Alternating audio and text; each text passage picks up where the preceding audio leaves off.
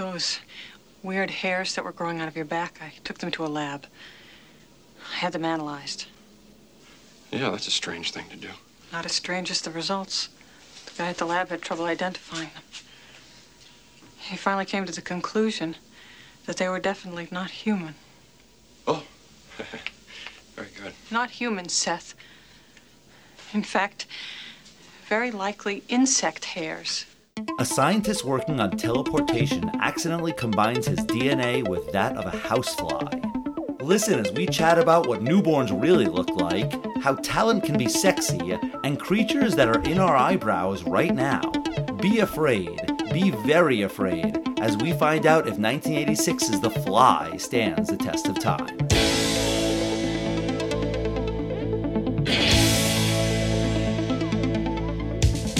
Test of time. James and Alan have their say. Do the movies you love still hold up today?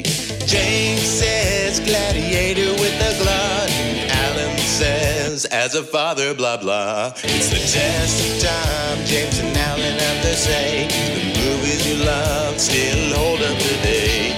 Test of time. James and Alan have their say. Do the movies you love still hold up today?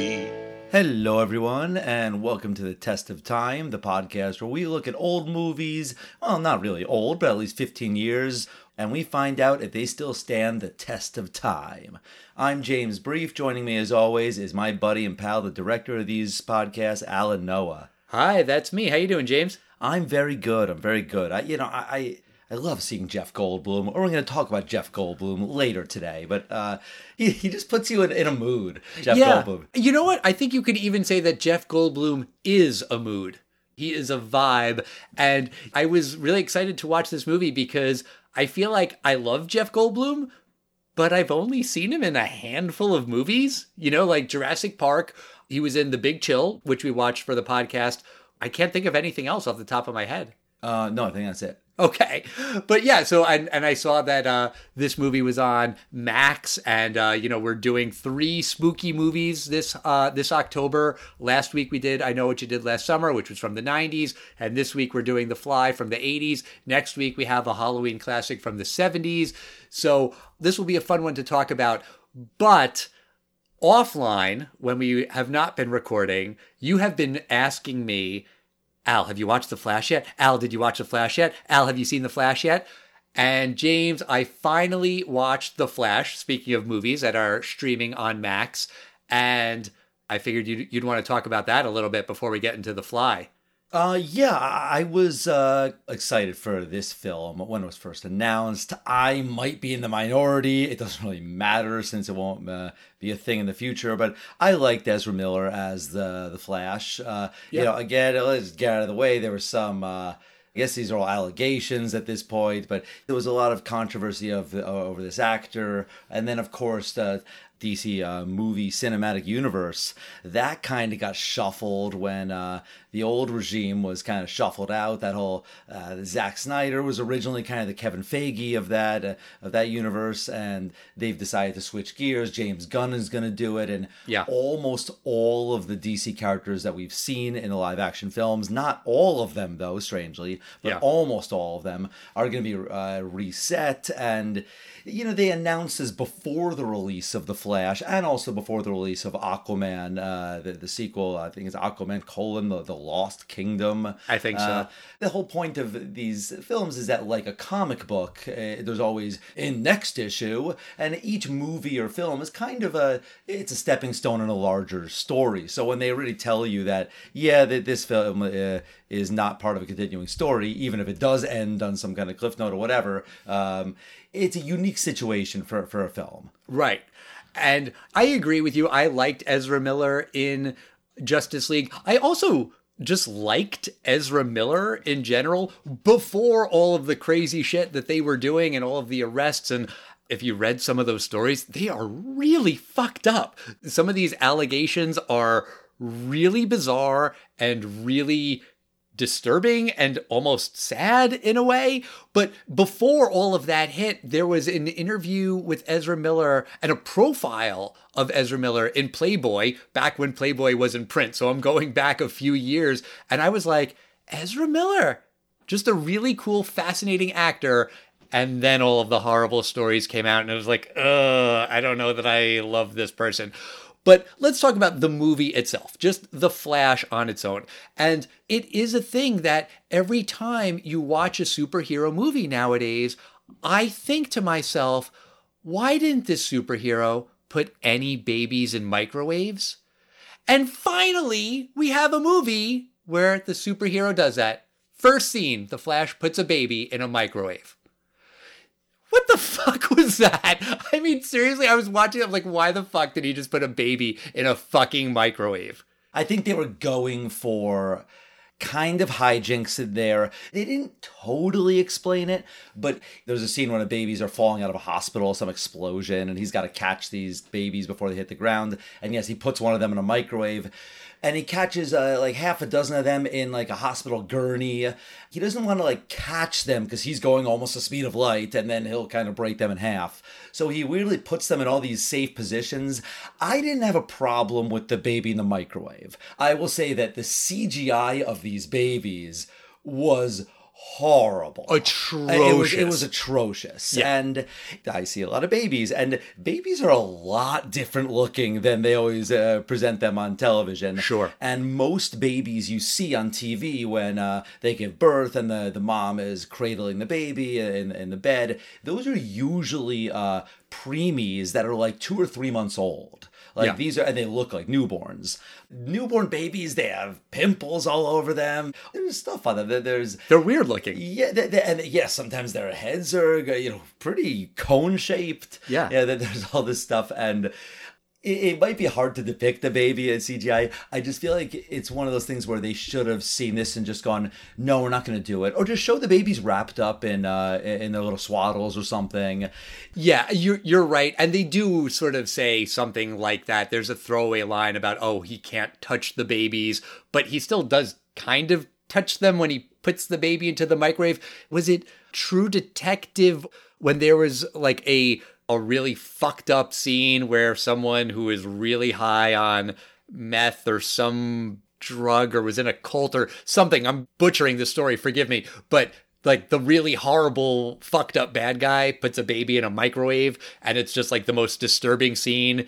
But like, yeah, I get it. He's saving the babies, but putting a fucking baby in a fucking microwave is just really really weird and an off-putting way to start the movie. But that's one small critique I have of this movie.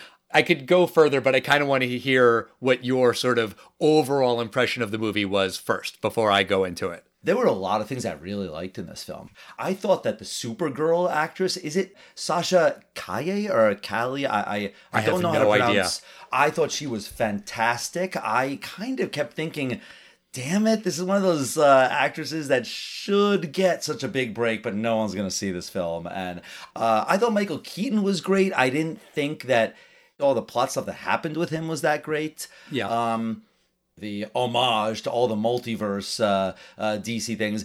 I thought it was uh, quite clever. I just wish it actually had more of a point. What I'm referring to is there's a scene when all the universes come together and you see Christopher Reeve as Superman and you see Adam West as Batman and you see all these different uh, iterations of the DC multiverse. And I thought it was neat, but there was zero point to it. I disagree. There was one point to it. Oh, nostalgia. Kind of, but more than that. The way I would describe this movie, it's a crass term and it's not going to offend you, I'm sure, James. I apologize to any listeners if it offends, but this entire movie in general, but specifically that scene, is a hand job. It's a hand job for the nerdiest nerds out there. And I say this as a nerd, but I'm picturing comic book guy from The Simpsons.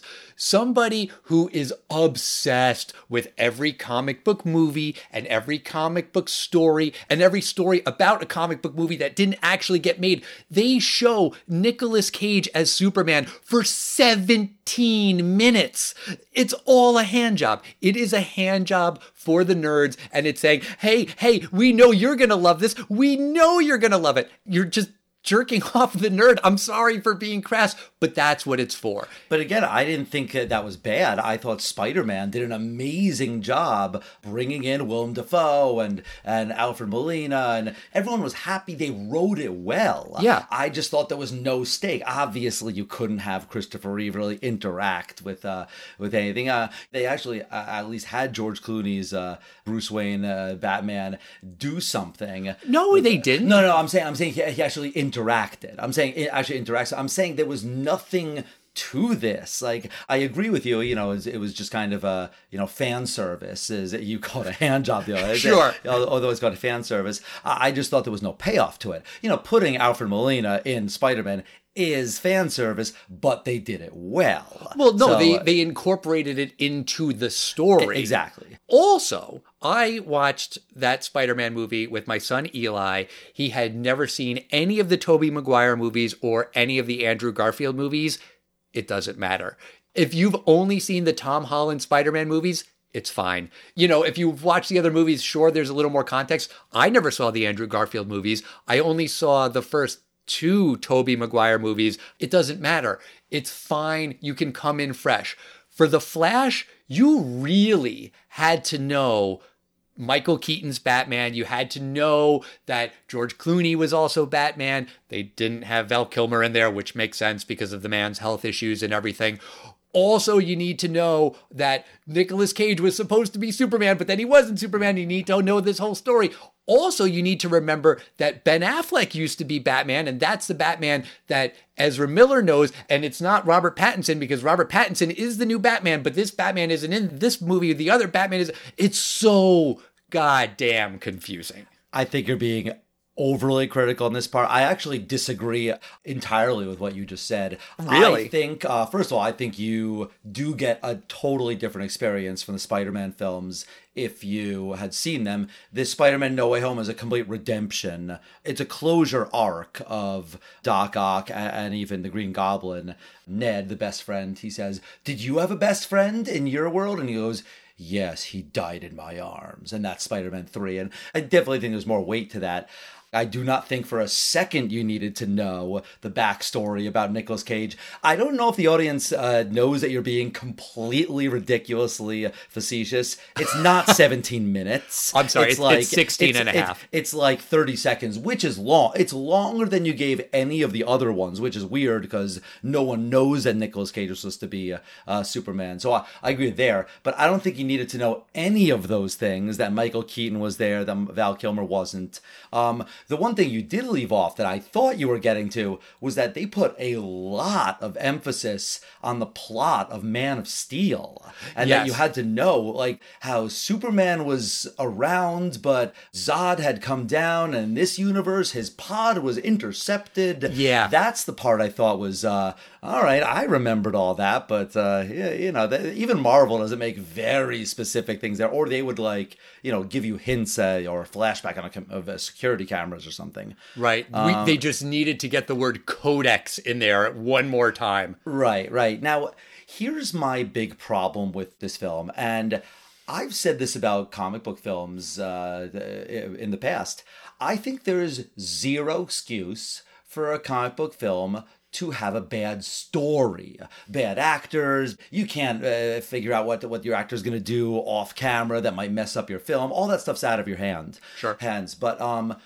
You have a hundred years in some of these cases of stories. Just pick, we've already vetted for you the best ones. Use those. This movie is based on a really well uh, respected, regarded uh, story, and that's called the Flashpoint Paradox. Yeah. If you want to see a pretty good version of this uh, movie, once again, the DC animated cinematic universe is really good, and it's just called the Flashpoint Paradox. There's a really great lesson in the Flashpoint Paradox, and Barry even has a good idea in this film. He wants to save his mom. He tries to do it in the least butterfly effect possible. But in the end, he learns he can't uh, change uh, the time or it has too much ramifications. And he makes the horrible sacrifice that, yeah, for the universe, my mom did have to die. And uh, in this film, he doesn't learn the lesson. He he makes it so his mom dies, but then he changes one more thing so his dad in the future won't be uh, sent to jail. And it's like, what the fuck did you just do? You just changed it again, and there's no lesson with the whole time travel changing things, there are a lot of references in The Flash to Back to the Future. And the air quotes joke, and really air quotes because it's not fucking funny, is that in this other universe, Eric Stoltz plays Marty McFly. Again, that's a hand job for the nerds who know that in our universe, Eric Stoltz was Marty McFly, but you know, Michael J. Fox got the got the job and Eric Stoltz was fired. It's a joke for us but they really beat that joke to death in The Flash. I didn't think it was funny. Also, though, they are referencing Back to the Future Part 2. And they're really kind of calling out that scene in part two when Doc explains to Marty about the timelines and how when Marty got that almanac and then Biff went back in time, everything was ruined. And when Doc explains that in Back to the Future Part 2, it makes perfect sense. There's a really clear visual on the chalkboard. You get it. In The Flash, though, they sort of conflate time travel with multiverse, and they sort of try to explain it with the whole spaghetti analogy. It didn't make any fucking sense to me at all. I thought that those two things were completely muddied. Also, why the fuck do the Batmen in this movie know all about the multiverse? Because first it's Ben Affleck explaining why you can't mess with the multiverse. Then it's Michael Keaton explaining all about the multiverse. How the fuck do these dudes know what the multiverse is? When Doc explains time travel, okay, sure, I get it. He's an authority. Uh, because in the original Snyderverse, if you remember Batman v Superman: colon Dawn of Justice, uh-huh. there's some uh, the parts where the Flash suddenly appears to Bruce Wayne and says, "You have to save Lois Lane." This is kind of just totally scrapped in Justice League, and they don't go back to it. But it was supposed to be a whole thing with multiverses, so I think that might have been a remnant from uh, from that time. They didn't take it out, but Ben Affleck's Batman is supposed to uh, he's supposed to know about it.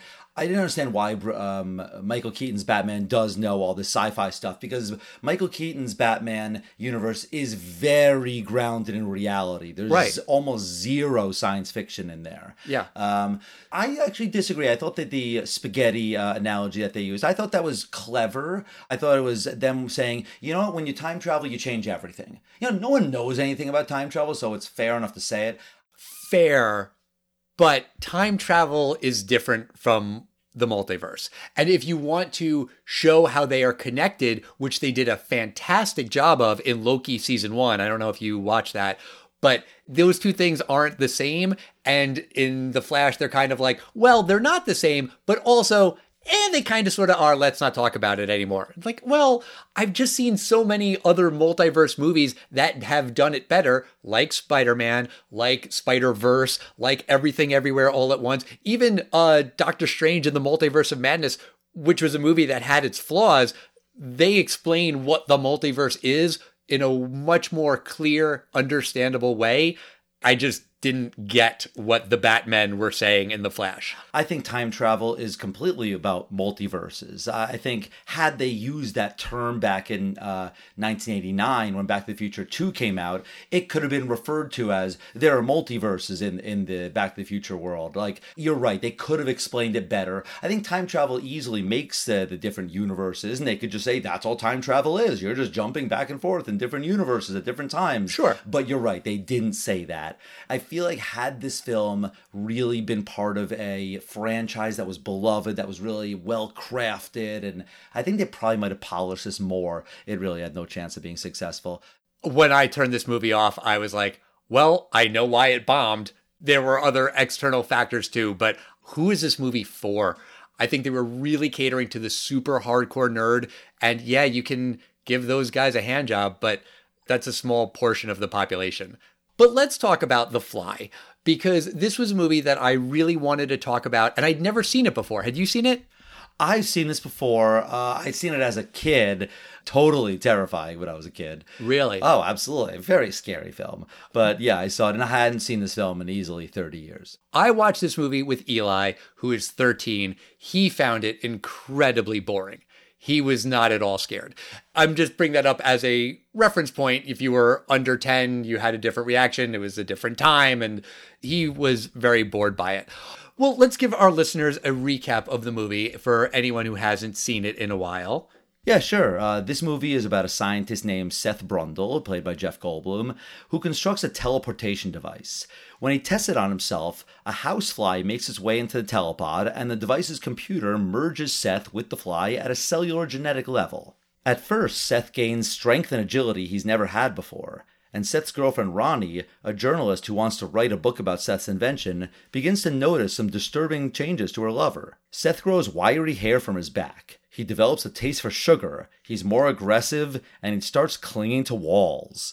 Worse, Ronnie discovers that she's pregnant with Seth's baby.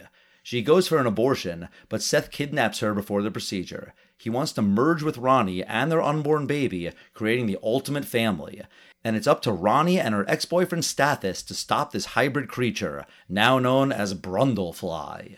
Right. So I don't need to ask you if this movie was a hit because I know that there was a sequel or sequels, I forget.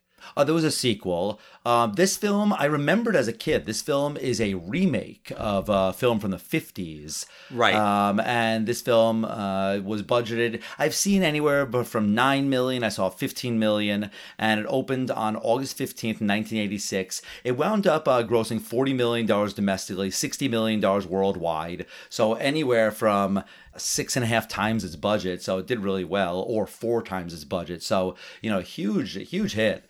This was from uh, director David Cronenberg. Uh, there were a lot of directors that were uh, offered this film, but uh, he's done some weirder films. Uh, Scanners and Total Recall, right? um, no, Total Recall was uh, Paul Verhoeven. Or I think he was. Uh, He was going to do Total Yeah, Recall. I yeah, yeah, that's it. Right, that. right, right. Yeah. And uh, this film was uh, Jeff Goldblum, who was not the first choice uh, to be played. Ironically, a person we were just talking about, Michael Keaton, was going to be uh, put in this role, which is also ironic because when Michael Keaton was cast as Batman, they were like, no, he's a comedic actor. This is a terrible choice. And this is not a comedic film. No. So it would have been very, I think Michael Keaton could have done a very good job in this too. Crazy Michael Keaton is, uh, he's fun. Sure. Um, but uh, yeah, this film was a huge hit. Uh, the sequel was not a huge hit. That that was a big flop. Uh, do you know who the star of uh, the Fly, the Fly Two is? I thought it was uh, Stathis was the only one who who came back. Oh no, it stars um, Brundle's child. Uh, Oh right. Uh, oh, is that uh, is that Eric Stoltz? yes, it is. Okay, Stoltz. right. So yeah, I think that's interesting. Like Eric Stoltz, he's he, he's the kind of guy who's he's touched upon glory. Like he was almost Marty McFly. He's almost in the huge the, the Fly hit. Both have Fly in it. Whoa. Oh, that's weird. That is weird. Yeah. One thing I like about this film, it gets right to the point with the very first line of this film. It opens at a cocktail party, and Jeff Goldblum's character, uh, uh, Seth Brundle, he meets Geena Davis's character and says, "Do you want to go to my apartment? I want to show you something amazing." Right. He says he has an invention that's going to change the world. And while I like that the movie gets right into it, it is not at all clear when the movie starts who these people are, where they are, where they're talking. Eventually, you get that he is a scientist and she is a journalist, and they are at an event where journalists meet scientists and the scientists talk to the journalists about their inventions. That is not at all clear when the movie starts. I mean, I'm okay with a movie that throws you in and you kind of have to figure it out. It was just confusing and odd, and it really could have given you a little bit of an indication of where they were and who they were and why they were talking with like a shot of the sign. You know, scientists meet the journalists, Expo 1986, something that's more clever than what I just said, but something like that. So you just get the frame of reference because then she's like, Oh, well, you're just hitting on me. You're just giving me a line. And he's like, No, I'm not. It's like, Well, where are they? Are they at a bar? Are they at a cocktail party? Are they at an art gallery opening? And maybe it is a line. I, I was just thrown by the abruptness of the beginning. Even though I did appreciate the fact that, yeah, then they get to the lab and they're right into the whole teleportation thing. So that worked for me. But just like that first few minutes, I thought was confusing. So yeah, I understand that critique. Um, but something I like about this character is he's a weirdo, Yes. and you know, played by Jeff Goldblum. Yeah.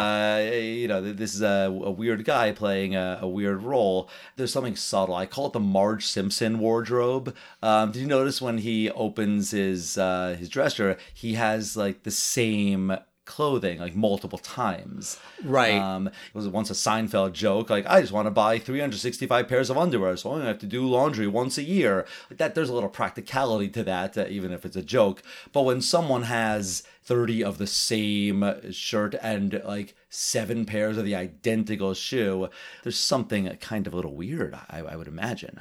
Isn't that a thing that Einstein did? Or maybe that's like an urban legend about Einstein. I'm not like an authority on him, but that he wore the same clothes over and over again. So he never had to think about what he was going to wear because he had more important things to think about. So if every outfit was the same, he just didn't have to spend time thinking about it. That might be true. That might be true for this character as well, but he didn't say it like that, and he, is kind of weird. The guy did invent a teleportation device in his home without anyone noticing. But is it his home or is it the lab and he lives there? Like, again, it's not really clear, and maybe it doesn't really matter.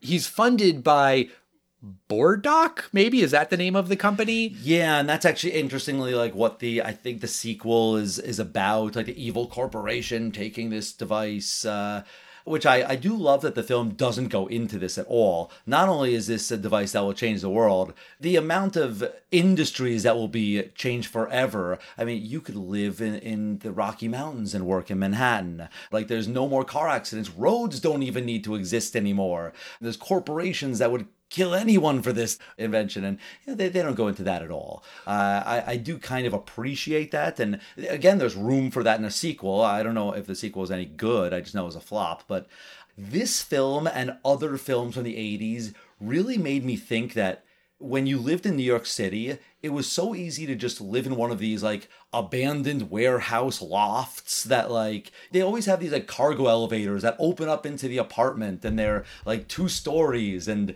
these things did exist. I think in the 80s, certainly, in like the meatpacking district, which today is like the hottest clubs, but was, you know, meatpacking and was shitty back then.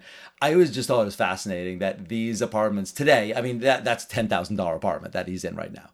You mean $10,000 a month? Yeah, right, exactly. 10000 a month. Right. Also, you said New York. They don't ever say where this movie takes place, but I was reading that by like the landmarks, you can see the CN Tower and they filmed it in Canada. You can identify it as Toronto if you're really paying attention. Yeah, but that's like Jackie Chan, Rumble in the Bronx. You could see the mountains of Vancouver in the background. but, uh, Right. You know, that doesn't matter where they filmed it. That's interesting that they never mention it's New York. And it certainly could be Toronto. But, uh, I think it's implied. It's uh, you know it's one of these major New York, Chicago kind of you know metropolitan areas. Yes, definitely. So, one thing that kind of threw me about the movie and the characters was the way that Ronnie falls for Seth. I do not understand the attraction at all. And the reason that Geena Davis was cast in this movie is because they couldn't find the leading lady. They were having a hard time. And Jeff Goldblum suggested Geena Davis, and Geena Davis was, at the time, his real life girlfriend. To be clear, I love Geena Davis. I think she should be in way more movies. I love seeing her in things, and she's great in this movie specifically. But I just don't understand her infatuation with Seth. She just like falls for him instantly, and it's like, why? Because to your point, he is a fucking weirdo. And yes, he's brilliant. And yes, he has created this amazing teleportation device, but that doesn't mean that you instantly fall in love with the person. And I appreciate that the movie moves quickly in a lot of its mechanics and a lot of the plot things, but that was just one thing that I was like, why? Why is she in love with him? I don't get why she falls for him. That's fair. But there is a scene uh, halfway through the film. I totally forgot about this uh, aspect of the film that before he turns into a grotesque fly, he's actually like a superhuman, and he's he's got uh, almost like Peter Parker. He's got all the good powers of an insect. He's super strong. Right. Jeff Goldblum has like a 12 pack, and he's doing these sit ups and he's doing all these acrobatic things. And there's a really interesting uh, scene where uh, Gia Davis just looks at him as he's like shirtless, like probably oiled up and doing all these sit ups, and she just basically jumps him. Right. That I understand why she does that. Sure, I of don't course. understand why she first uh, gets with him. That, that that's fair. Right. Um, but then again, there is something about he really did invent a teleportation device. That's pretty sexy. Um, I, I do think so. I mean. I think a man or a woman displaying a talent, I think is very attractive. I think there is a reason why women and men too playing the guitar is just very attractive. Being on stage, I, I find the singers that if they can play the guitar and sing, I find that more attractive. I just find any talents attractive.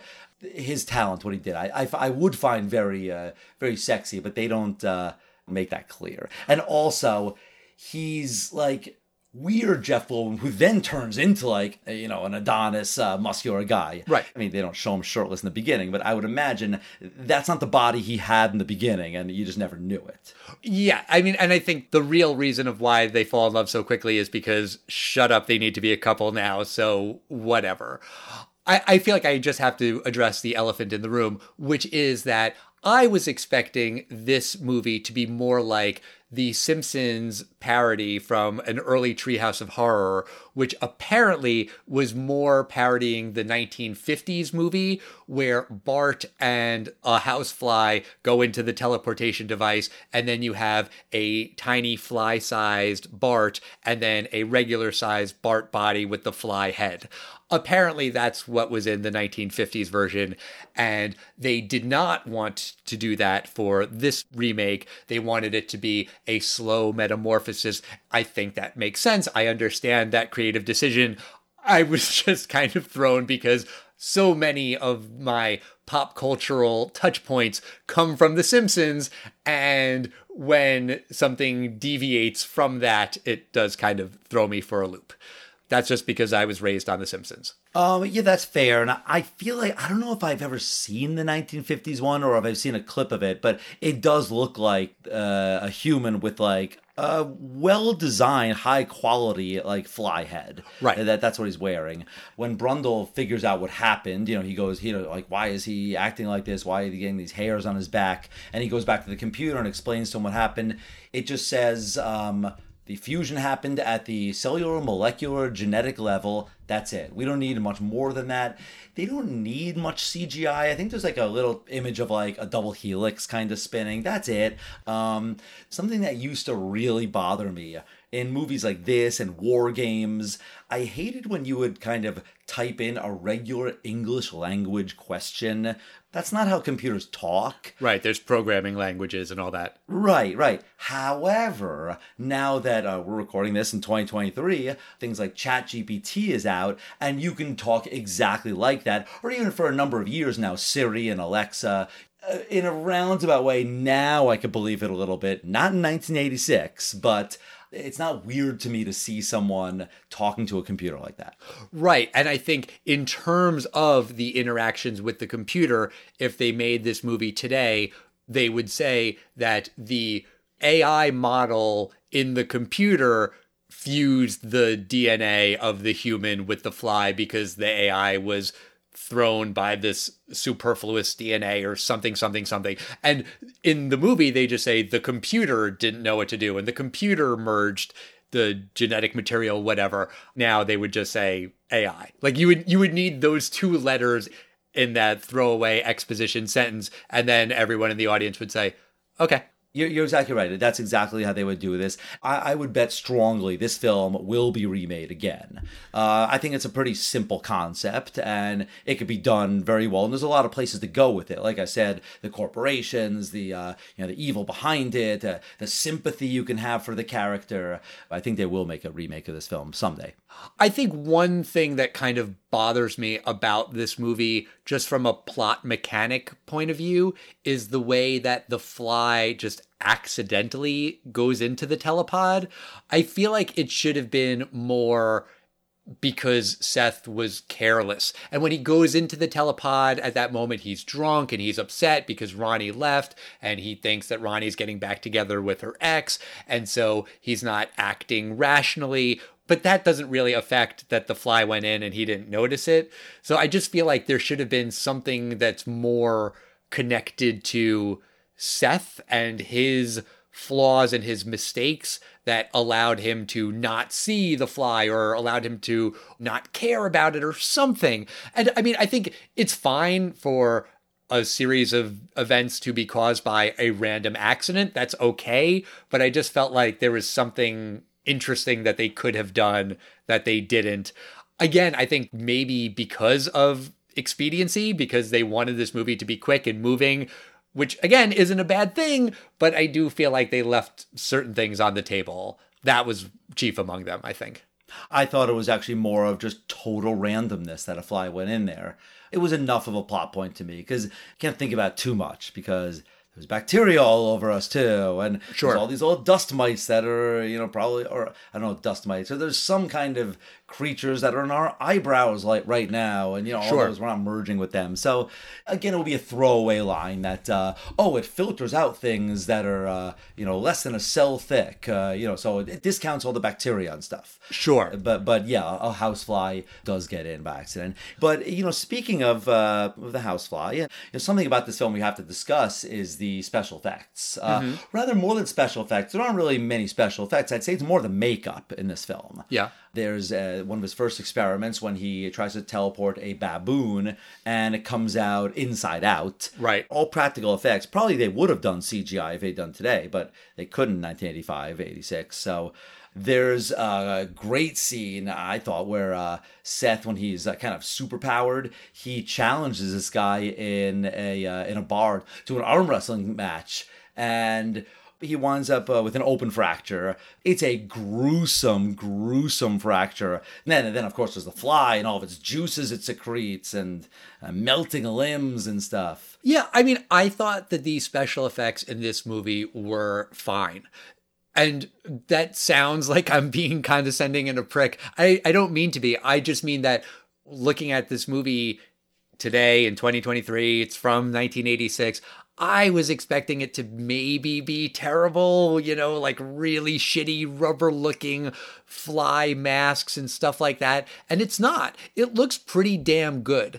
It's very dark, and a lot of the effects are very quick and sort of easy. You know, like when the bone pops out of the guy's hand in the arm wrestling thing, it's a very fast shot. When Brundlefly is excreting his acid to digest things, it's just kind of like white gloop. So, I mean, is that really hard? When he himself is changing, when like the parts of his body are falling off, that looks pretty damn cool uh sidebar but something i can kind of relate to. I don't think i told you this but i lost a couple of toenails this summer i don't think i told you that did i? No, you didn't mention it. oh okay. I did some races and uh i think i was wearing some tight shoes and uh i lost two toenails which really really grossed out the kids which was the uh the fringe benefit of that.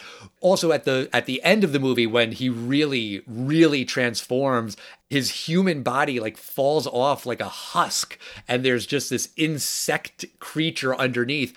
It's pretty damn cool looking it doesn't blow me away but it also doesn't look like shit for something that's you know so old Um, it won the Oscar for best makeup. I, I thought Yeah. it was fantastic. I think that CGI would have made it a lot cleaner. I feel like it would have been more of a ah, that's exactly what I thought a half human, half fly was. And this guy never turns into a fly. They didn't have the ability to do that, but uh, when they redo it, they're gonna make uh, full CGI. Is gonna be a whole housefly closer to the 1958 uh, version but uh, I thought this was awesome. I, I thought that there was one scene I thought was really scary. It was um, where uh, Ronnie uh, she finds out she's pregnant and she's horrified because she thinks it must be Seth's baby, and of course this is Seth with the altered uh, DNA, which Right. means his sperm is altered, which means she's carrying like a half human, half fly in her, or I guess a quarter fly. Right, I guess, yeah.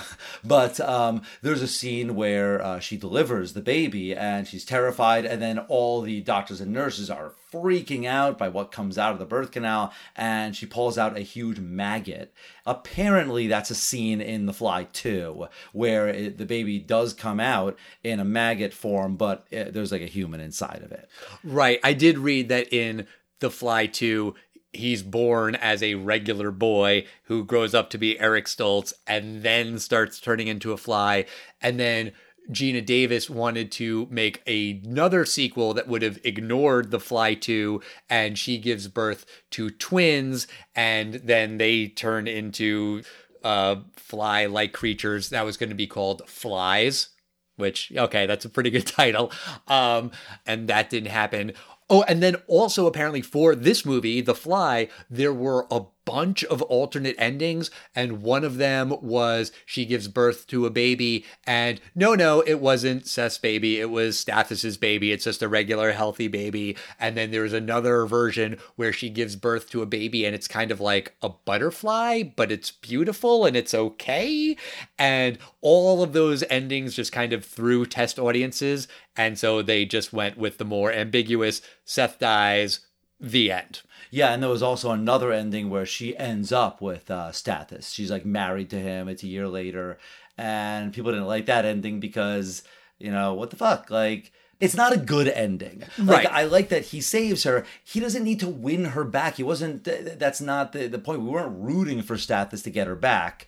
I was happy to see Stathis as the hero because I saw him and I was like, oh, this guy's dead. Yes, I had that exact same reaction. I'm like, this guy gonna die bad. And then when when Seth starts like regurgitating the acid and destroys his foot and his hand, I was like, okay, well, this guy's like gonna die the most horrible death ever. But no, no, he lives and he kind of saves the day. Yay, Stathis? No, we hate Stathis. He's still a, a scumbag. But him saving the day is a twist that is nice. I appreciated that. It's not all black and white.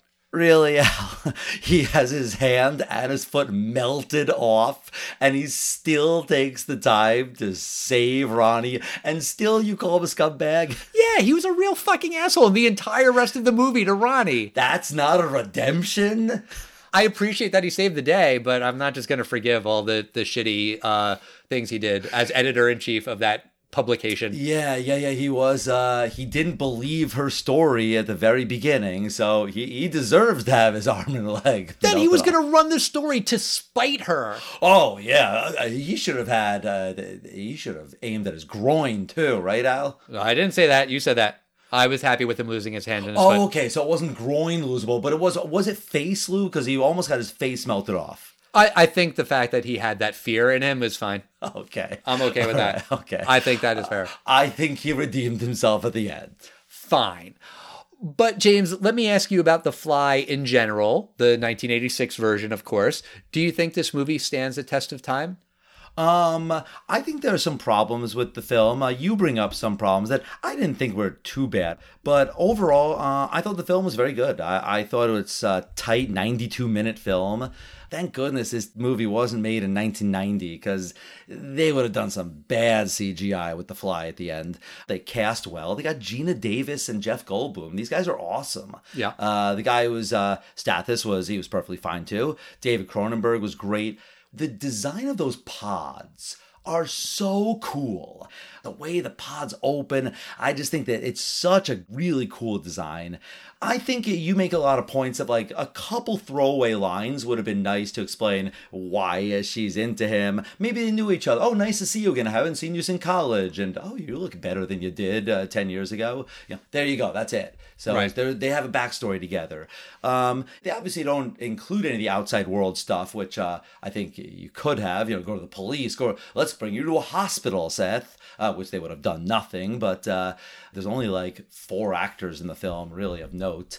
I found this film to be scary. I can see where people wouldn't, and I do think The Fly stands the test of time. I think this film is ripe for a remake, and I think there's a lot more you could do with this. Uh, you could even gender reverse it, because this is not about a man. It's about the character and how sad it is. Reference again to Jeff Goldblum. You didn't think whether or not you could. You should have thought about whether you should.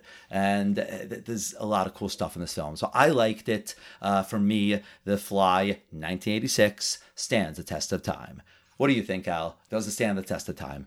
So as you're sort of talking about like what it's about and it doesn't matter if it's a man, what Cronenberg said was that it's really about aging and dying, getting sick.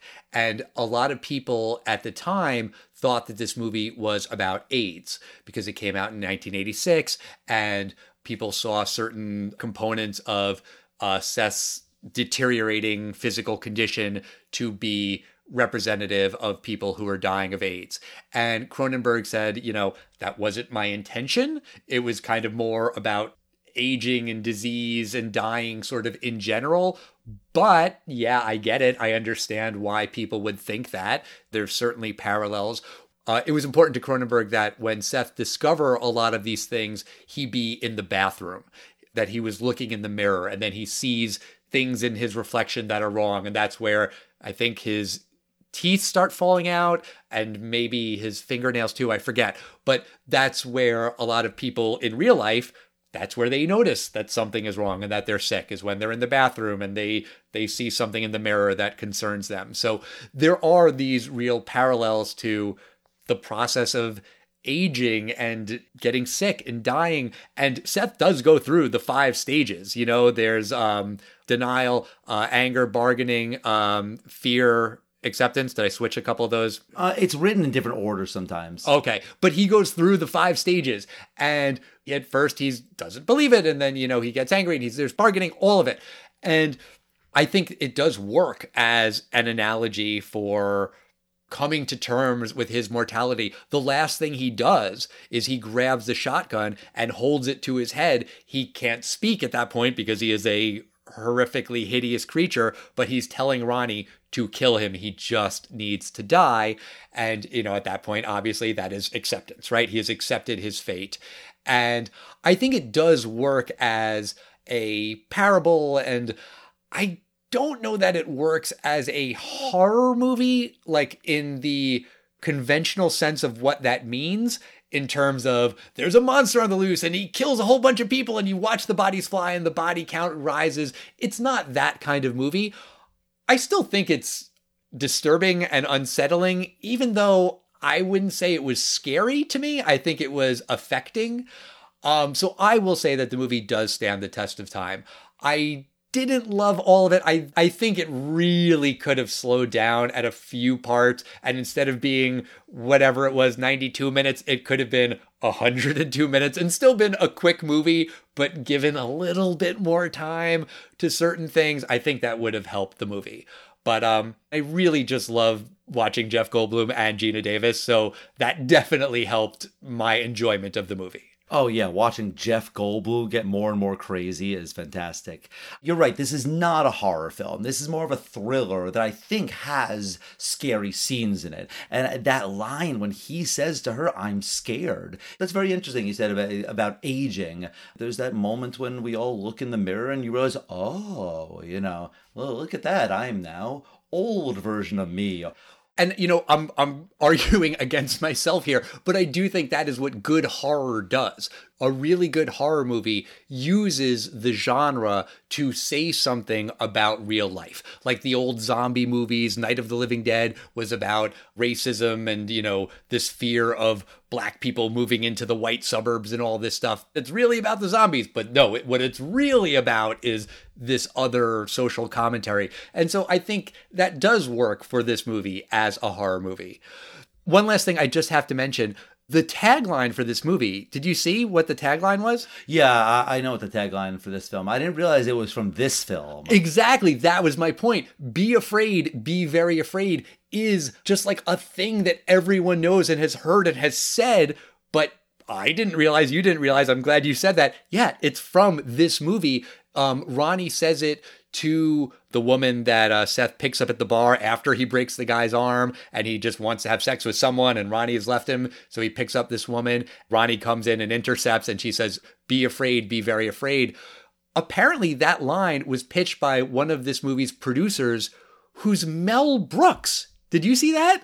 I saw that Mel Brooks was uh, was a producer. Mel Brooks, of course, being the the Spaceballs, uh, uh, that guy. Yeah, yeah. Blazing Saddles, Young Frankenstein, all of these comedies. He didn't have his name in the credits because he didn't want it there. And apparently, he was also a producer on The Elephant Man, which also, I believe, didn't have his name in the credits because he just was happy to do behind the scenes work and help out and get the movie made. But he knew if his name was in the credits, people would be confused because he was such an icon in the comedy world. You hope that the audience will have enough understanding of oh well this guy is known for comedies but that doesn't mean he can't do dramas but you know they have to be careful with the marketing and uh you know that that's an important thing so i get it but i just found that really really interesting That's funny. all right, well, that's going to do it for us this week. Next week, we will cap off our Halloween spooky Spooktober trilogy with a scary movie from the 70s, The Exorcist. This movie is 50 years old. There's a new sequel in theaters, and I have never seen the original Exorcist. Have you? I've never seen it either. I'm looking forward to it. Yeah, another movie. I saw it was on Max. I was like, okay, it's on Max. It's October. We've got to do it. So I am very, very much looking forward to watching The Exorcist and talking about that next week with you, James. Until then, we want to hear from you guys. We are at Tested Time Pod on Facebook, X, Instagram, Threads. Find us wherever you listen to podcasts. Subscribe on all the podcast platforms. Hey, by the way, we're on YouTube now. We have a YouTube channel. Our, our friend Mark J. Parker, when he was on talking about A Night at the Roxbury, he was saying how his show is on YouTube. And I was like, he's right. That's a good idea. And we are now on YouTube. So if you like to listen to podcasts on YouTube, like and subscribe on YouTube. I always wanted to say that. I'm so cool now. But yeah, we'll see you next week. Bye, everybody. Goodbye.